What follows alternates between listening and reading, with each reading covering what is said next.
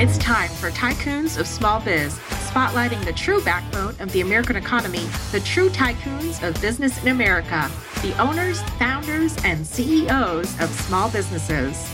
The show's hosts, Austin Peterson and Landon Nance, are registered representatives of Lincoln Financial Advisors Corporation, a broker dealer, member SIPC, and registered investment advisor. The views expressed by your hosts, Austin and Landon, are not necessarily the views of Lincoln Financial Advisors. Backbone Planning Partners is a marketing name for registered representatives of Lincoln Financial Advisors. Now let's lean in as Austin and Landon connect with this week's Tycoons. Good afternoon, Tycoons, and welcome to today's episode of Tycoons of Small Biz. I'm your host here, as always, Austin Peterson and I'm joined by the best co-host in the business live and in person from Las Vegas, Nevada, Landon Nance. How are you, buddy? All is well out here, my friend. Thank you. Good. Well, I'm I'm broadcasting from Salt Lake City today, so I'm wearing a sweater for the first time in about seven months, but it feels pretty good, and I I definitely look really really good in rust color. I've just I, I've noticed that, and it's very clear to me that I should be wearing this color more often. All right. So before we jump into the show, if you're listening to this show for the first time, Tycoons and Small Biz is a radio program and a podcast that's put together by small business owners for small business owners. Landon and I are business owners. We are children of business owners. We're even grandchildren of business owners. And so entrepreneurship really runs through our veins uh, day in and day out. We're true believers that the backbone of the American economy is the small business owner. And so, with that, we are excited to definitely have with us a tycoon of small biz, Thomas Bridge, who is CEO of Media Management Inc., which is based in St. Louis, Missouri. But Thomas lives in Las Vegas and works from Las Vegas. So, Thomas, welcome to the show. Thanks for having me, guys. Yeah, we're excited to to have you on the program. And you know, for our listeners, we were supposed to have you on about six weeks ago. We had a little scheduling issue that kind of came up, so we're glad you you hung with us and uh, and we're able to come back and join us today. Oh, my pleasure. I almost wore the same sweater, so I'm glad I selected otherwise. well, you, it would have clashed with the with the painting behind, right? It's close yes. to the same color. Yeah. Well, good. So, Thomas, before we jump into the business side of things, and you have a story that I think is is going to resonate with our audience, they're going to be excited to hear about this and, and learn from your experience. But we typically start by having our guests tell a little bit about themselves personally. So if you don't mind, tell us, you know, kind of where you grew up. Are you married? Do you have children? Any grandchildren? Any of that kind of stuff. And then, you know, maybe what you studied in college, if if you went to college, and what led you to where you are today. I was born and raised in my younger years, Austin, um, just outside of New York City in Peekskill, New York, and then our family migrated to New Orleans it was the first time I was exposed to two companies really working to keep a family together, sort of early uh, cultural indoctr- indoctrination. My parents uh, both worked for large media conglomerates, and they were able to agree to send the family to New Orleans. So, did my formative years in New Orleans. I went to school in, at Auburn University uh, with a degree in psychology with an emphasis on statistics. Uh, so I'm one of those math nerds that really enjoys advertising and media math.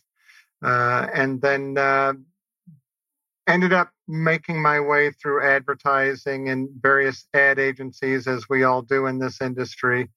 Uh, and then started my firm, the planning for it, in the summer of 1994, and then officially opening in 1995. Uh, as you mentioned, I live here in Las Vegas like Landon, enjoy the weather where we don't have to put on sweaters too often. I am married. We have uh, five children between the two of us. It's a second marriage for both, and two very spoiled dogs. All right.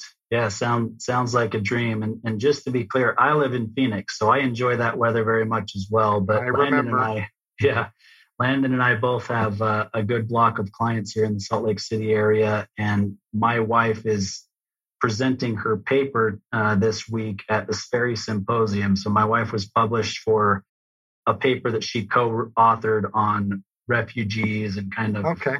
you know what's going on in our country and really what's been going on in our country for a long time but right now it's getting extra media coverage because of the afghan crisis and so it's uh that's the main reason i'm here and i scheduled my stuff with some clients here around my wife's uh, symposium and being able to be here to support her. So I'll put on a sweater for her for that. Probably a good call. Yeah. 23 years of marriage and counting. So I, am I'm, I'm doing my best to try to, to keep that uh, streak going. We're at 17 and counting. So I agree. Yeah, that's awesome. Well, I think you know having five kids combined is is a lot. But my wife has a sister that is on a second marriage, and her spouse is also on a second marriage, and combined they have eleven kids.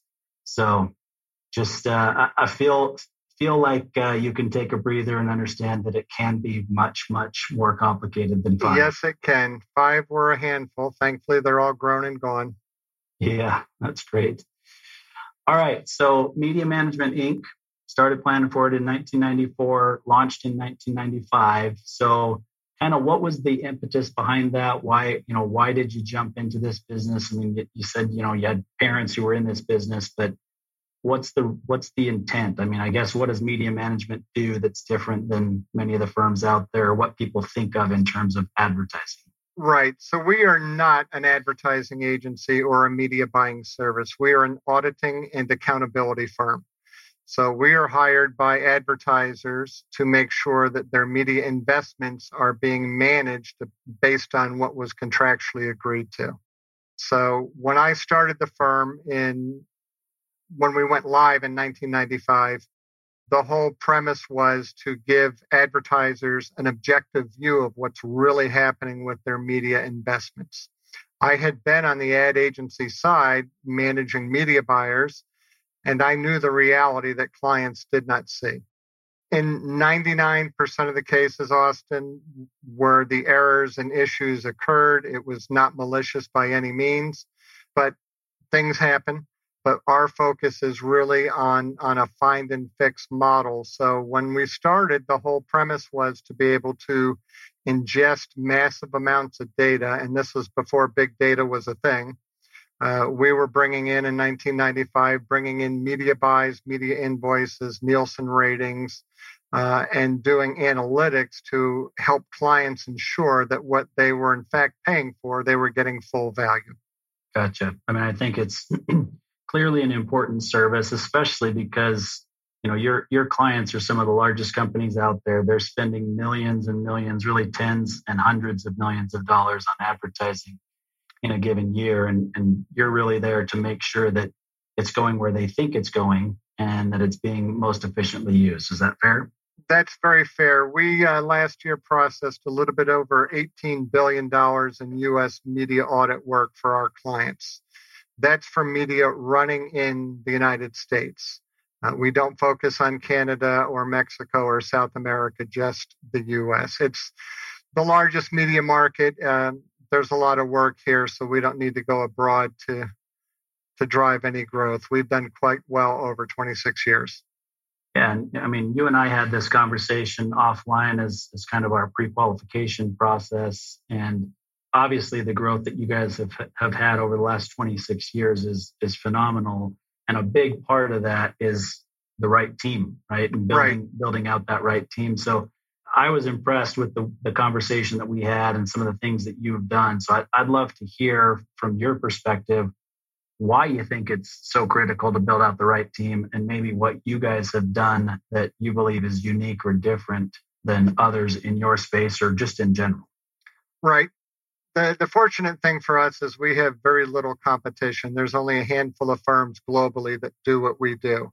So we're all fighting for uh, the, the same advertising dollars. Uh, we feel that deploying the correct team on a consistent basis is really one of our bigger keys to success. We've got a great platform. We have our own proprietary IP. We bring in all of the Nielsen research data. We have people that know how to use that data. But when a client like General Motors or AT&T or Walmart or Geico sees the same person year after year after year, it allows us to really cement the relationship, but also it gives you time to build trust over the duration of the relationship. You can't build trust on a one and done model. Uh, consultants that come in and do their job and leave, they're not really going to develop a, a long term relationship with that client. Uh, we coach our teams to look at the lifetime value of a client. We have some advertisers that spend five to ten million dollars annually, and we have a few that are over a couple billion. Uh, we try and develop lifetime relationships with everybody from smallest to largest so that we have uh, the kind of growth that we've been fortunate to have over the years. And part of that you alluded to, Austin, in terms of how we we keep our team. When we did the um, the pre-show discussion, uh, I mentioned a lot of the things that we feel are very unique that we do for our team. One of the biggest is we recognize, and this has all been done pre-COVID, so this is not new for us. A work week for us is 37 and a half hours a week, period. You will see very few people, and we all track our time so that we can manage client profitability, but you will not see 40, 50, 60 hour weeks from too many people. I was probably at the high end because of my travel schedule. Uh, and now, thanks to COVID, I'm down to about a 38, 40 hour work week. It's been quite nice and, and, and enjoying the weather here, as we spoke of earlier. But we deploy other programs for our team as well. One of the things that I am very, very passionate about is we pay 100% of medical premiums for our team. And that covers their medical insurance. Uh, we have programs to manage any deductibles if that's a burden on the employee. We also pay long term and short term disability for all of our employees, uh, as well as life insurance for them and their spouses. So we really, really up the ante for small businesses. We're 42 people full time across 11, 12 states. Uh, and, and we work real hard to make sure that that benefits package is equivalent to anything that a Fortune 50 organization might have on the table for somebody. And that really translates to less turnover. When you look at a life work balance versus a work life balance, which is how we approach it, uh, it, it changes people's minds quite quickly as to whether or not they want to join our firm what's interesting when we have the discussion with potential employees, they really think that it's really a load of BS that is being thrown at them just to get them to join. And then they're going to be working 60, 80 hour weeks. Uh, so when we do interview people, it's not just me or department leads. We have other people that are part of that discussion so that they can reinforce that we have a family first environment. If you have a kid's soccer game and you're on a meeting and I know you had a soccer game for your kid, I'm going to be pretty irritated that the kid wasn't the priority and we'll call somebody out. Uh, we are structured to allow those kinds of life work decisions to be made because we don't want stress on the employees trying to figure out how do I go to a soccer game versus hitting a deadline. Yes, we have deadlines, but we manage life before the work. The other thing that we do that all companies have PTO packages. Our employees from day one start with 20 days, but there's another nine days that they receive as well. We have four days between Memorial Day and Labor Day that we call power days. Uh, it's like a mental health day where it's not charged against their bank of PTO time. Go play golf, go hunting, go fishing, go get your nails done, get a massage, whatever you want to do. But just go clear your head. And what we have found is when people take a moment for themselves and go out and clear their head, when they come back, they're actually exponentially more productive than before. Uh, and then, like a lot of companies, we close uh, the, the time between Christmas and New Year's. The ad industry pretty much shuts down, clients are gone. So it's a good time for us to let everybody run free and uh, not have to worry about PTO. Thomas, couple follow up questions for you. One, uh, are you hiring and where do I apply? That's my first question. well, you're talking to one of the right people. um, no, that that. By the way, Landon, is, uh, I get that all the time when I talk to people and I talk to college groups. Uh, uh, pre-COVID, when I was traveling and these discussions uh, were done, I mean, I would always get that question: Are we hiring? Uh, we're very selective on hiring, as you can imagine. Uh, we're equally as selective on the clients that we take on. We don't take every advertiser. We're very, very selective.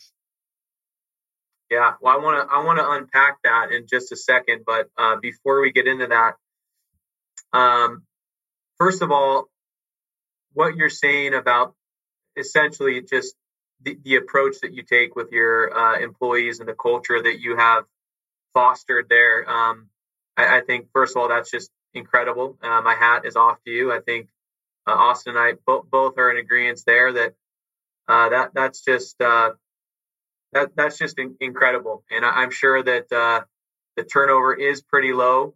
sounds like it is based on some statements you made. But my question is kind of um, a precursor to to what you just described, and it is how did you ensure that these were the right people? I, am guessing in, in the early stages of your business, maybe you learned from experiences. Maybe you had, you know, maybe you had higher turnover back then. I don't know, but what? Um, I guess how did you how did you know that these people kind of from the from the onset? Um, how did you know they were the right people that were going to kind of fit into this mold, kind of this culture that you've built over all these years? It's it's difficult, Landon. We we have had turnover. I'm not going to duck that. Uh, but the turnover is when we ask somebody to leave in general. That's 99% of the time.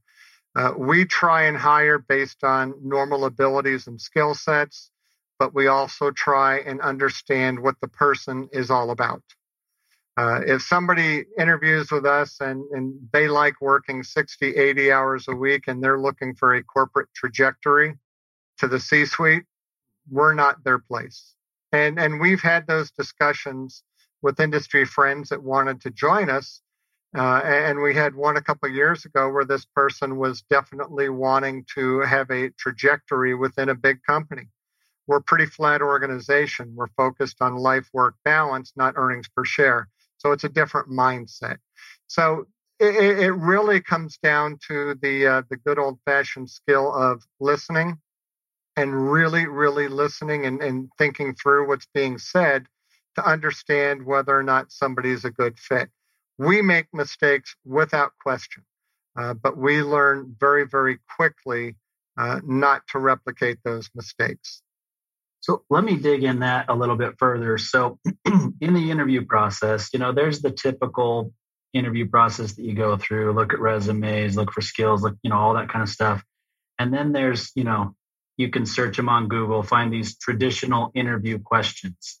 But given the, the culture that you have built and protect day in and day out and don't want to bring somebody in that's going to have a negative effect on your culture overall and even potentially affect your turnover rates because they end up being the wrong fit, right? I mean, I'm sure you're familiar with hire slow, fire fast, right? right. But are there any specific questions that you guys ask that maybe another company would never even think about asking because of the approach that you guys take with life work balance?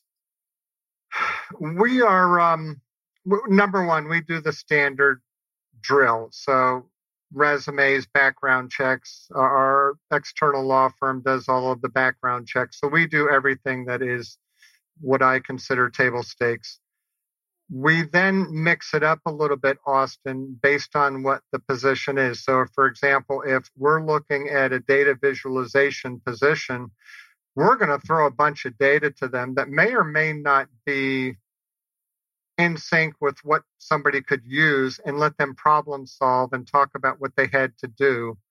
And it becomes very spontaneous that they had this soup of data that was non sequential that they had to then put back together and figure out how to put it into. We use Tableau using uh, data visualization tools and tell a story with the data. And you learn a lot about people when you throw little roadblocks at them uh, and they start talking about what they had to do. So we we improvise at that portion. I can run a media math check on every media person that we hire, and they'll probably pass it if they come from a a standard uh, traditional or digital digital media agency background. Everybody knows how a rating is calculated and impressions and everything else. But when it comes to that personality, what we try and get to in those last couple of discussions is truly that a discussion. We'll give them a topic to present on, uh, and we will give them off the wall topics. Uh, a topic that I've used is uh, give us a presentation on the pros and cons of a black toilet versus a white toilet. And we just want to see how people think uh, and how they can articulate. Uh, we also believe from top down in disruptive management. So while we might give Landon an assignment on black versus white toilets when he comes to do his presentation, we might scrap the whole thing and say, talk to us about the benefit of a border collie versus a German shepherd. And we're indifferent if he has dogs or not. That's not the, the, the ask. The ask is, can he think on his feet? Because when I have a CEO walk into to my meeting and I'm presenting an audit covering 10, 20, 50 million dollars for a quarter, and the CEO disrupts everything and says, Thomas, tell me the two things I need to know. I need to be prepared for that. I need to be able to think like that. So we work very, very hard to find people that can be disrupted without being disrupted and stay on their feet and survive a meeting. So there's yeah. no secret sauce. I, I wish I could say we found it. We don't have it. We had our failures, but uh, we have found that more direct discussions with people really go a long way into giving you insight as to what the person is all about. Uh, Austin, I had a friend many years ago who was approached by the Oprah Winfrey Network as a potential CEO. And uh, they didn't want to know his media skills. They wanted to know what did he do in his off time? What really energized him when he left the office. And that was what the interview was all about. So we copy a little bit of that and, and we'll ask family dynamics are important to us. We live that every day as an organization, but we want to know are you into golf? Are you into walking, hunting, jazz, whatever the case may be? That way we know the person is better rounded and not just a, a 40 hour robot. We're not looking for that. We want people that can think. Yeah, I, I agree with you 100%. And I think, you know, you're discounting a little bit the secret sauce that you do have because that approach is unique. It, it's not groundbreaking. You're not the only group out there right. that's doing something like that, but it is it is unique. And and you know, if, if I put myself in my own shoes, right, and Landon and I's business and the hiring that we do, you know, I would sum it up by saying, I don't care so much if they get to the right answer in the interview. I care more about how they got to the answer right. and the way that they thought through the process. That's and more I important do, to me. Outside, and I agree with that 100%. Outside of that whole process, though, Austin, I mean, I, I do have a secret sauce. We're a small company, but I have a six person management team that works with me on a daily basis in running the firm. And having six very divergent, and I mean controller on one side to chief information officer on the other side, sales guy, uh, chief client officer, data biz person. I mean, we've got very, very divergent perspectives at the table.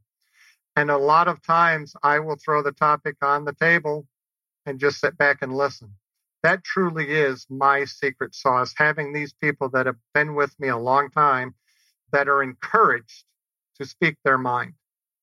I mean, absolutely encouraged. And and it goes a long way when somebody picks up on something in an interview that the other five didn't or I didn't, and it gets put on the table. Yeah. Sorry, Landon. I know you're going to jump in here, but I just want to make this one quick point. So, what you just said is probably a fatal flaw in many business owners slash CEOs in that they can't get out of their own get their get their get out of their own way, so to speak. Let right. their ego sit to the side and realize the best thing that you can do for your organization and for your people is to hire people that are smarter than you, that have different perspectives, and then let them do what they do best. it's the old Steve Jobs hire people smarter than you and then listen to them. And we we pay it off even further though, Austin, because uh, when we present our audits to clients, we always have an org chart of the team that conducted the audit. And it's got a photo and an email and a phone number. Uh, I am always at the bottom of the org chart. I consider myself a support person to my team. And clients see that and, they, and I get asked with every new new client, why are you not up here? That's not my role. You have an account director, you have media teams, you have data acquisition people, you have software people that put this audit together. I've assembled the team. They have done the work. I'm at the bottom as a support person every time. And it catches people off guard. They're not used to seeing that. And I'm not being artificially humble. I live that every day and have for 26 years. The people that are getting the work done will get the credit. But you are right. I meet too many founder CEOs of companies our size and larger that just cannot get out of their way. It makes me think of the, uh, it's not, not an analogy, uh, but it's a uh, kind of an analogy used in business. And it's the, it's the group of people that are, are, are, are, standing in a line and they're, they're playing tug of war, right? And the, the leader of the, of the group is not in the front right? They're they're in the back of the group, right. and they're the ones that are, you know, they they've got the strategy, and they're the ones you know making sure that you're communicating and doing what everybody needs to do. But ultimately, you know, it's about strategically positioning those people on that tug of war line so that you know you've got that ultimate uh, success, which is you know getting uh, getting the the rope or the uh, you know the object uh, you know across to your side so that's spot on landon I, I, think the other part of that equation though to, to lead to success i mean we look at ourselves every day is a 26 year old overnight success because we approach every day as a new day as an entrepreneur should uh, especially after what we've all been through during COVID. Everybody had to reevaluate what they were doing and how they were going to do it. And, and we were no different. But I, I think there's one missing piece, regardless if the leader is me or my COO or my chief client officer. They have to be accepting of feedback and or criticisms from a broader team. I sat in a meeting in a meeting a couple years ago with the CEO of a major automaker, and one of our people was dialed in from St. Louis, and I made a comment and in fact, I was wrong. And she corrected me in front of the CEO. And he turned to me kind of smiling and he said, Does that happen often? And I said, Well, hopefully when I'm wrong, it does. And he and I went to dinner that night and talked about my answer. He said, Most people would not have accepted being corrected in public. We have put together a culture where not only is that acceptable, it's encouraged. If somebody misspeaks because a process in our software has changed, raise your hand. That's not a negative. Yeah.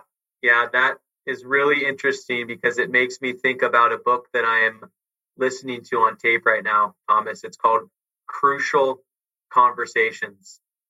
And uh, if you haven't uh, read or listened to it, you you'd probably really, really enjoy it.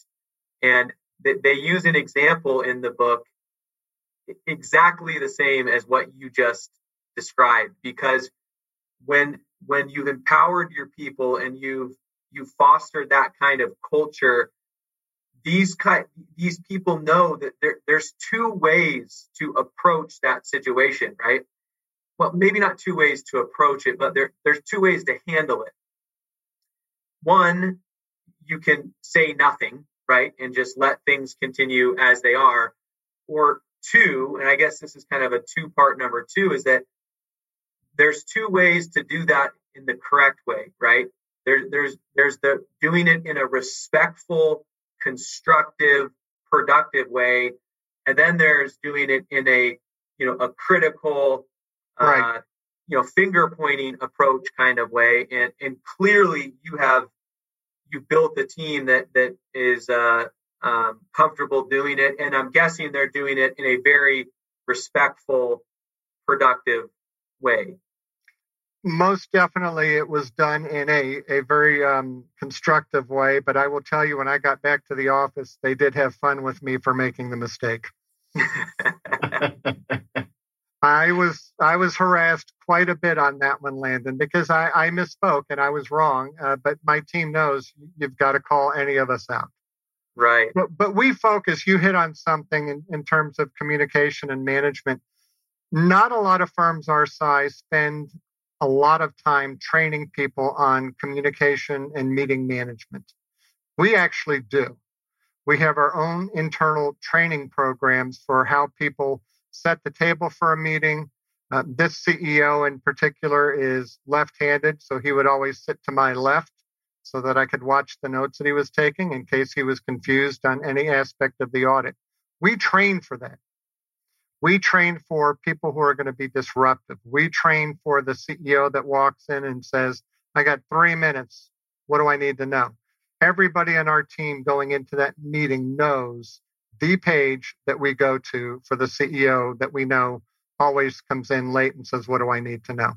Um, but we also spend a lot of time talking about how do you communicate to people. It's the old Rolling Stone ad to date myself, the perception reality. I mean, my perception is my golf game is comparable to Tiger Woods. The reality is, obviously, as a mid handicapper, I'm not. Uh, I probably lose more balls in a round than he does in a year or did in a year. Uh, but there is that perception reality on how we all communicate. So we actually work very, very hard on our communication strategy. And if you don't mind me uh, showing a prop, uh, we have assigned reading for our teams. Uh, this was sent to everybody's house a couple months ago. Uh, and it's a guy who wrote a, a, really cool book about lose all the consultant jargon and just talk to somebody like you're having a beer over a barbecue in your backyard. That book is sent to everybody on our team. Uh, two weeks ago, when we met here in Las Vegas for our leadership summit with uh, about 10, 12 of our, our team uh, looking ahead, uh, they were all given a copy of the Ray Dalio book in terms of understanding. And that book spends a lot of time, Landon, on how do you hire? Is it skills versus abilities? Uh, but we we branch out and try and get people looking at disparate points of view. Uh, and I'm not the only one sending out the book uh, or a book. If somebody in our team has a great read, they know buy it, ship it to the entire team. So we really, really push hard on and how do you communicate? For us, when we sit in a meeting, we could have a CEO, a CFO, a chief internal audit officer, a marketing manager, a media manager, a digital media manager, procurement, and low level finance or lower level finance. How do you communicate to all of those constituents effectively in one one hour meeting? Because everybody has a different agenda. So we coach and train and practice on how you do that. And our teams over the years, and this is our secret sauce, they see how we invest in them with this kind of training. And it goes a long way when they see it. Yeah, absolutely. I mean, I, I was actually just going to mention 20 years ago, I worked for a, a company in Newport Beach, California called Pacific Life Insurance Company everybody who watches college football's heard of them. You know, they're not the largest life insurance company in the world. They're not nearly as big as Lincoln or Prudential or New York Life or Mass Mutual or any of those, right? Um, but they've got a very unique story. But what I loved about them is they did exactly what you guys do for your employees. You, they invested more in my success while there than any company I've worked for since right? And I've, I've been self employed for a long time now, so there isn't that many. But before and after, I didn't work for another organization that invested the way that they did.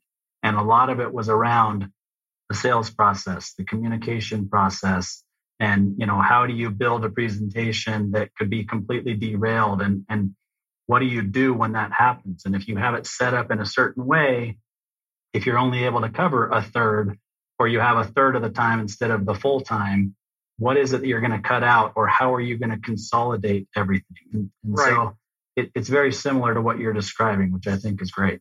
And we also invest our money over and above salaries. I mean, already this year we've um, distributed a couple rounds of bonuses throughout our team. We'll probably have a third round of bonus as we do well, they do well. We have a 401k program where we match up to 4%. The employee is vested the minute the money hits their account. I don't believe in a vesting period. They've earned it, they get it, it's theirs. And what's very gratifying to me, and we've got a lot of younger people at our firm, but we have almost 100% participation because we take the same approach where we bring in our 401k partner and say, okay, we need to educate people. What does $50 a pay period look like in 20 years plus the match? What does it look like without the match? So our education isn't just on doing their job, it's about doing things to help them in life down the road. And that one program, and I sit in on every one of those so that everybody knows how important that is to me personally. When you've got a 24, 25 year old that has invested and then 10 years later they're like wow i'm going to buy a house and start a family and thanks to this program i'm able to do it. That's pretty damn gratifying. And and we get that done and and that's one of our programs that i am truly proud of that we get people investing uh, as quickly as possible into our 401k and now, now you're speaking our language so that was Landon's opportunity to say are you looking for a job? Because we are hiring. we can talk. It depends on what golf course Landon lives on here in Vegas, because I've got one right behind me. Well, well, Thomas, I don't know if you watched the golf over the weekend. Uh, you know the CJ Cup at the Summit, but let's just say I, I looked down on that course. No, I'm kidding. I don't. I was over there. I did walk it. Uh, it's quite impressive. Yeah, yeah. But, well, well, you know, okay. one other thing that, that, that we do in, in terms of managing our team is that word team. Post COVID, when we're all working from our home offices, now I was on the road all the time. So the only thing COVID did to me was ground me. I wasn't on an airplane three days a week, but I was always working remotely because I was at client sites meeting with clients on a regular basis, as were a lot of our team. But we had about 20, 25 in St. Louis where the firm started uh, that had never worked from home. So I had a couple challenges. The, the easy challenge was the technology, teaching people VPNs and you know sending laptops and all that stuff. That really was the easy challenge for me. The bigger challenge was how do I keep them thinking of themselves as a team? So we've done some things over the years. Uh, we try and uh, think in a, a counter manner. So we don't send out stuff to our clients for Thanksgiving or Christmas. But having grown up in New Orleans, I grew up with king cakes. So we send our clients king cakes at Mardi Gras, Fat Tuesday. And we send out three to 500 of those every year. Uh, and they're shipped with beads and doubloons and a note from me and the team. Uh, and, and it's a nice, fun way to bring our clients' teams together when you drop 10 or 20 king cakes at a client site, obviously people are going to swarm them. That was fairly easy for us because we had been doing it. But our people working from home now that had never worked from home was a different challenge. So when COVID started, I thought, okay, what do all good media advertising people like? They like free food. I mean, that's part of the industry that people don't see. Your reps take you to lunch and you eat very well for free. So I thought, okay, I live that culture. The first thing that we sent out was uh, four pints of MMI branded ice cream to the house. Now, that's not for Austin if he were an MMI employee. It was for Austin and his family. All of a sudden, Austin's kids are like, Hey, dad, who sent this ice cream? Man, this is great. Who picked out the flavors? So it becomes more of a family engagement thing. And the feedback was so huge across the country. Uh, and we did that on Memorial Day that for Labor Day, I sent out a barbecue spread to everybody's house Uh, the people that were are vegetarians or vegans, we had a backup plan for them, but we sent a barbecue spread to everybody's house. We just sent out last week and this week. It's still delivering uh, gourmet Halloween cookies. So there's a few parents that are not happy with the amount of sugar that was presented at their front door, uh, but really cool cookies and, and, and treats for the family. But it really gets the family engaged with the MMI culture. It's one thing for me to have Austin on the hook and he's drinking from the Kool Aid. But man, when I get his whole family saying, wow, you work for a really cool place that thinks about you, that's a home run. And I'm not yeah. a sports guy, so when I use a sports metaphor, I really have to think it in advance. yeah. Yeah, that's that's funny actually. I could come up with some some good jokes there. Mis, misusing sports analogies by guys that don't. I do it all the time. I, I get, and I get corrected sports. all the time. You're absolutely right because the reality is, even if there is only one person in the family, right? So say there's a married couple or partnership or whatever, and one partner works for you, the other partner either doesn't work or works somewhere else. Right. But if the other partner is bought into what MMI provides for their family or their partnership, the chances are the partner that does work for you is not going to leave. No. And if they do get asked to leave, then not only are they accountable to the firm that asked them to leave, but also the significant other. Yep. And that's that's just a byproduct of doing what I think we do well, which is engaging uh, our team and their families as part of the equation. Yeah, 100%. And I think that even that carries over with the benefits, right? I mean, I think with the clients that we work with, how often the spouse in whatever scenario is commenting about the group benefits that are available through their organization or what they're providing to their employees. Most of our clients are business owners. And so, you know, their their spouse gets involved and I was right. at a meeting yesterday with some clients where they're both doctors, but the husband owns a practice with two other partners. The wife is the head of a department for a large hospital. And it's interesting to see their unique take on things and the way that they look at risk and what's important to them versus, you know, the other one. And you have to factor those types of things in because you you have to know there's always not always but in many cases there's somebody else behind there that is important in the equation of what you're either providing in terms of culture or benefits or both and we're very sensitive to that entire equation austin uh, again pre-covid when a fairly large group of us were traveling on a regular basis uh, if somebody had shared custody with the kid and it was their night and they didn't want to give up that night, which we would encourage them not to, don't go.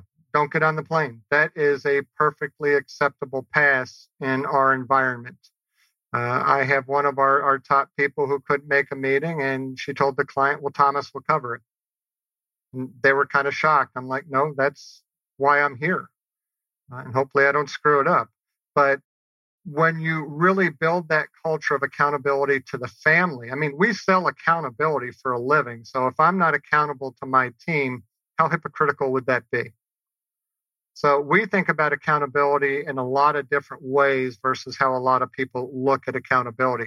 I'm accountable to my chief client officer's husband as much as I am to her with my actions because I know my actions impact everybody.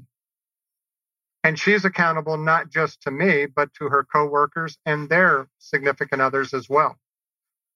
And when you have that dynamic really permeating the organization, it goes a long, long way. Hey there, Tycoons. Austin Peterson here, host of Tycoons of Small Biz and co founder of Backbone Planning Partners. If you're listening to the program and you're wondering how you could also be a guest on our program, please reach out to us at backboneplanning.com. We'd love to have a conversation with you to see if it's mutually a good fit to have you on the program. And also, if you're thinking about your business and what we do at Backbone Planning Partners and helping our business owners to plan for their biggest asset, that being their business, and want to understand what it's worth and how that's beneficial to you in your financial planning journey, Please also reach out to us at backboneplanning.com and we'd be happy to provide a no obligation, informal valuation of your business. We look forward to hearing from you and thanks for listening to the show today. Well, that's a perfect tee up to uh, what I've been meaning to ask you here. My question is why?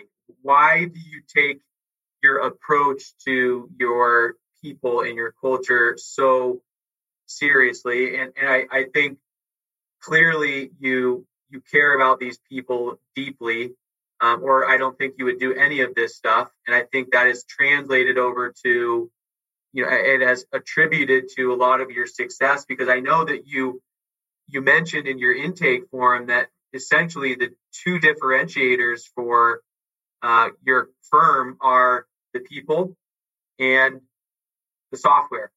Right.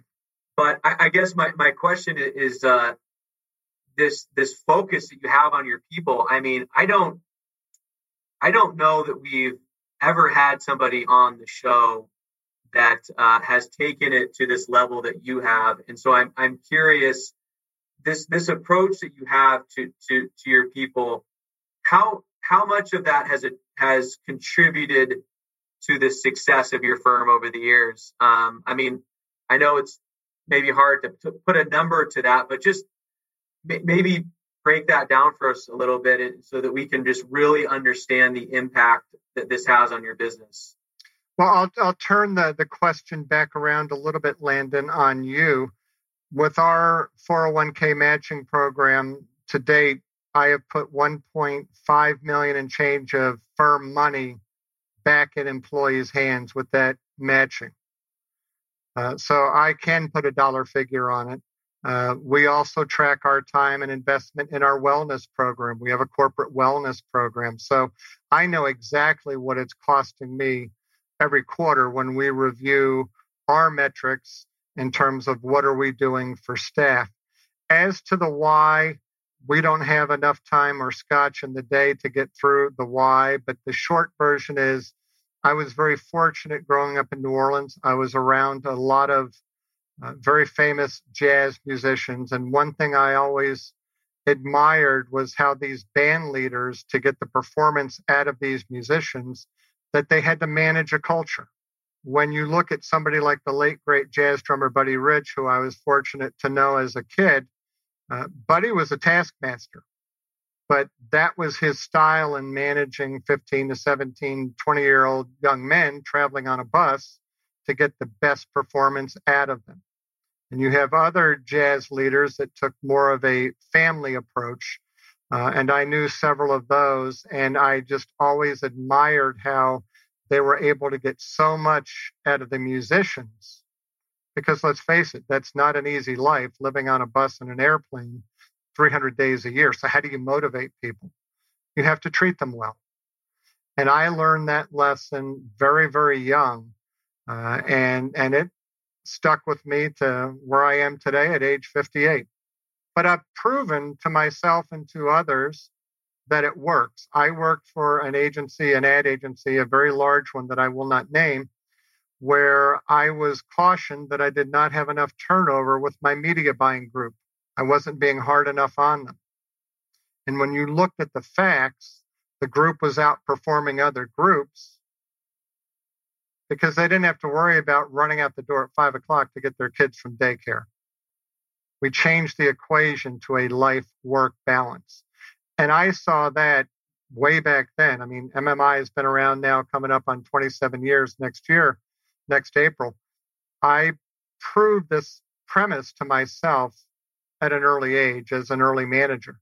It's taken some tweaking and I've had some lumps and learnings. I will not deny that.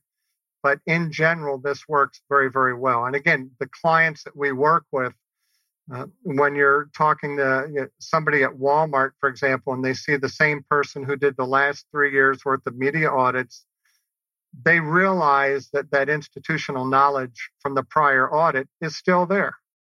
Yes, we have a great product, we have great people, uh, and you put the two together and you have the consistency of the people at the table who are encouraged to think. It goes a long, long way, and clients see it and clients love it. Yeah, I can imagine. In our closing uh, few minutes we've got left here, you know, I, I I, I love that we've talked so much about your people, and I, clearly that uh, makes you guys very unique. But also, we have not talked at all about your software. Uh, so maybe we talk about that for a couple minutes. Uh, I know in your early days you were you were using Excel, and uh, that has morphed into something uh, maybe uh, a little bit more sophisticated or or intuitive, maybe. But but yeah, talk to us a little bit about the software that you've developed and and why that's made a difference in your business over the years.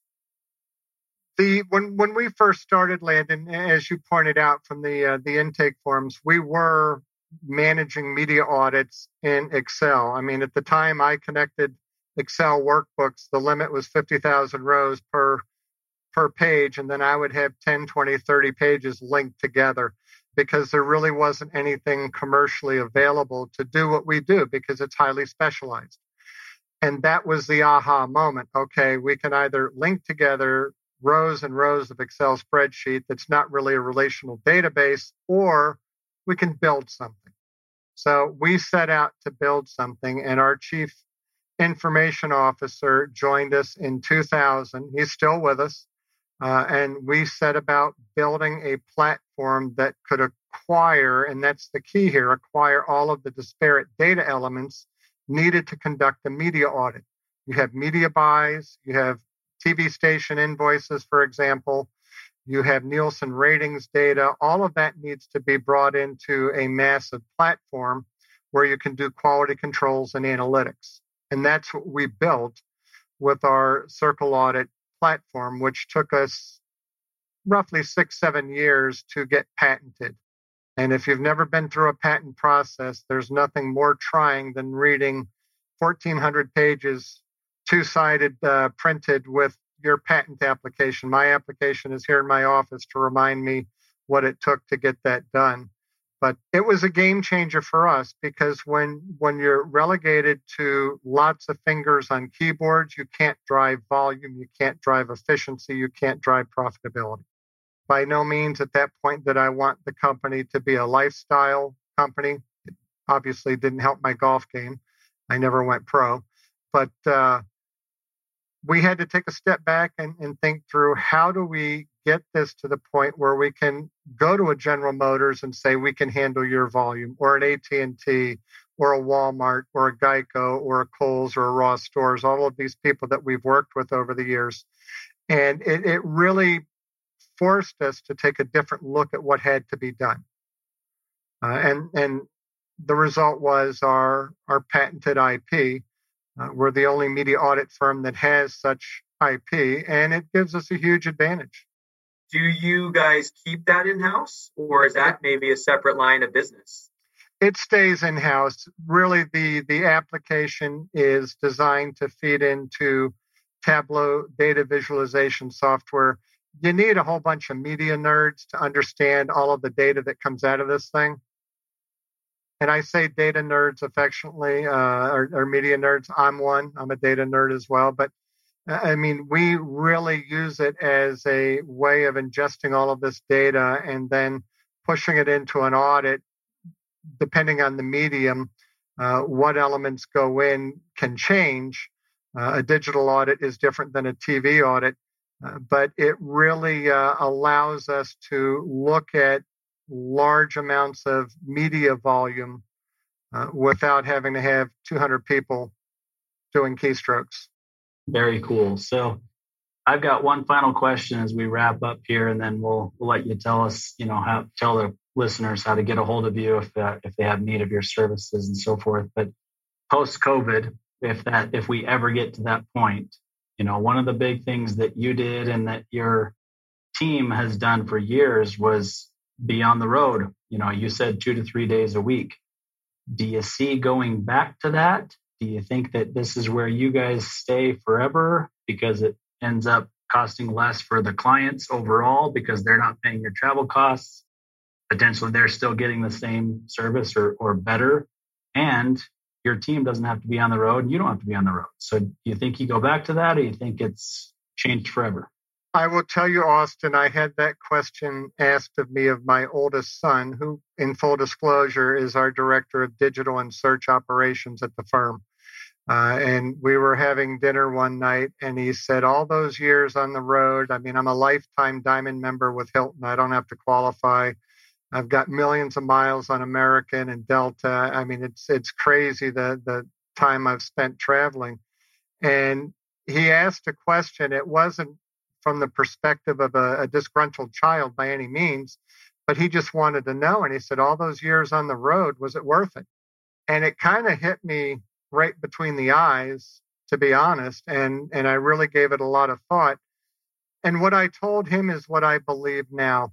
Pre COVID, our clients would not have allowed for a Zoom call as a substitute for, be, for me being in their office or somebody on our team. Now, that same client contact of ours doesn't want to be in the office either. They want to work from their home. They don't want to have to have a commute in LA that's two and a half hours each way to the office. They want to work from home and be around their kids. I think the mindset from the client side has changed significantly now that Zoom and Teams and Google Meets and, and everybody are are not only practical and readily available, but they're safe.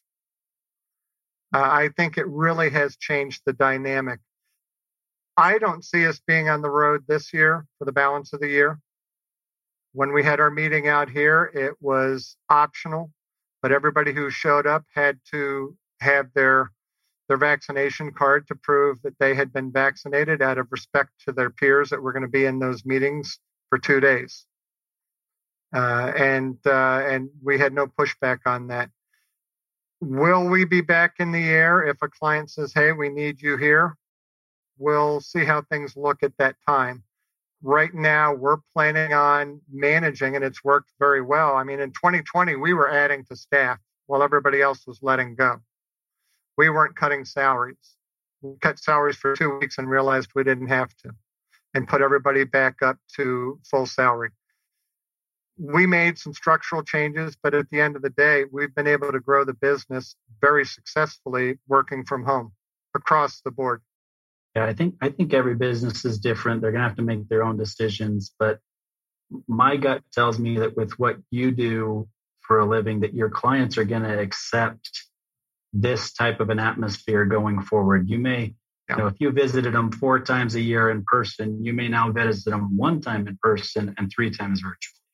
Yeah, it's not like we're a creative agency where there's a collaboration that has to occur. I think it's healthy for your business, and that's a big blessing that's come out of COVID for your business, I think. Right. We agree. Awesome. Well, we appreciate you being here. We've really appreciated the conversation. Why don't you tell the listeners how to track you down, whether it's on LinkedIn, your website, phone number, whatever you'd like to share? And yeah, I am on uh, LinkedIn. It's Thomas Bridge, uh, CEO, founder of Media Management Inc., and we're all active on LinkedIn as well as a Media Management Inc. LinkedIn page. And my email, Austin, is thomas.e.bridge at mediaaudit.com. Both words run together, so it's two A's there in the middle. Awesome. Well, we've appreciated the conversation. I know that Landon has learned some things, and I know I've learned some things. And so we really appreciate the conversation. Look forward to staying in touch. I appreciate the time and, and also look forward to staying in touch as well. Thanks, guys.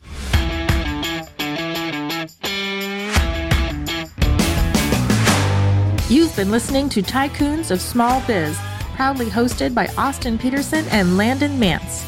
Austin and Landon are comprehensive financial planning professionals specializing in financial, estate, and succession planning for small business owners. Austin and Landon have offices in Scottsdale, Arizona, and Las Vegas, Nevada, and represent clients in 14 states throughout the country. Join Austin, Landon, and the featured tycoons live every Tuesday at 1 p.m. right here on Business Radio X and your favorite podcast platform.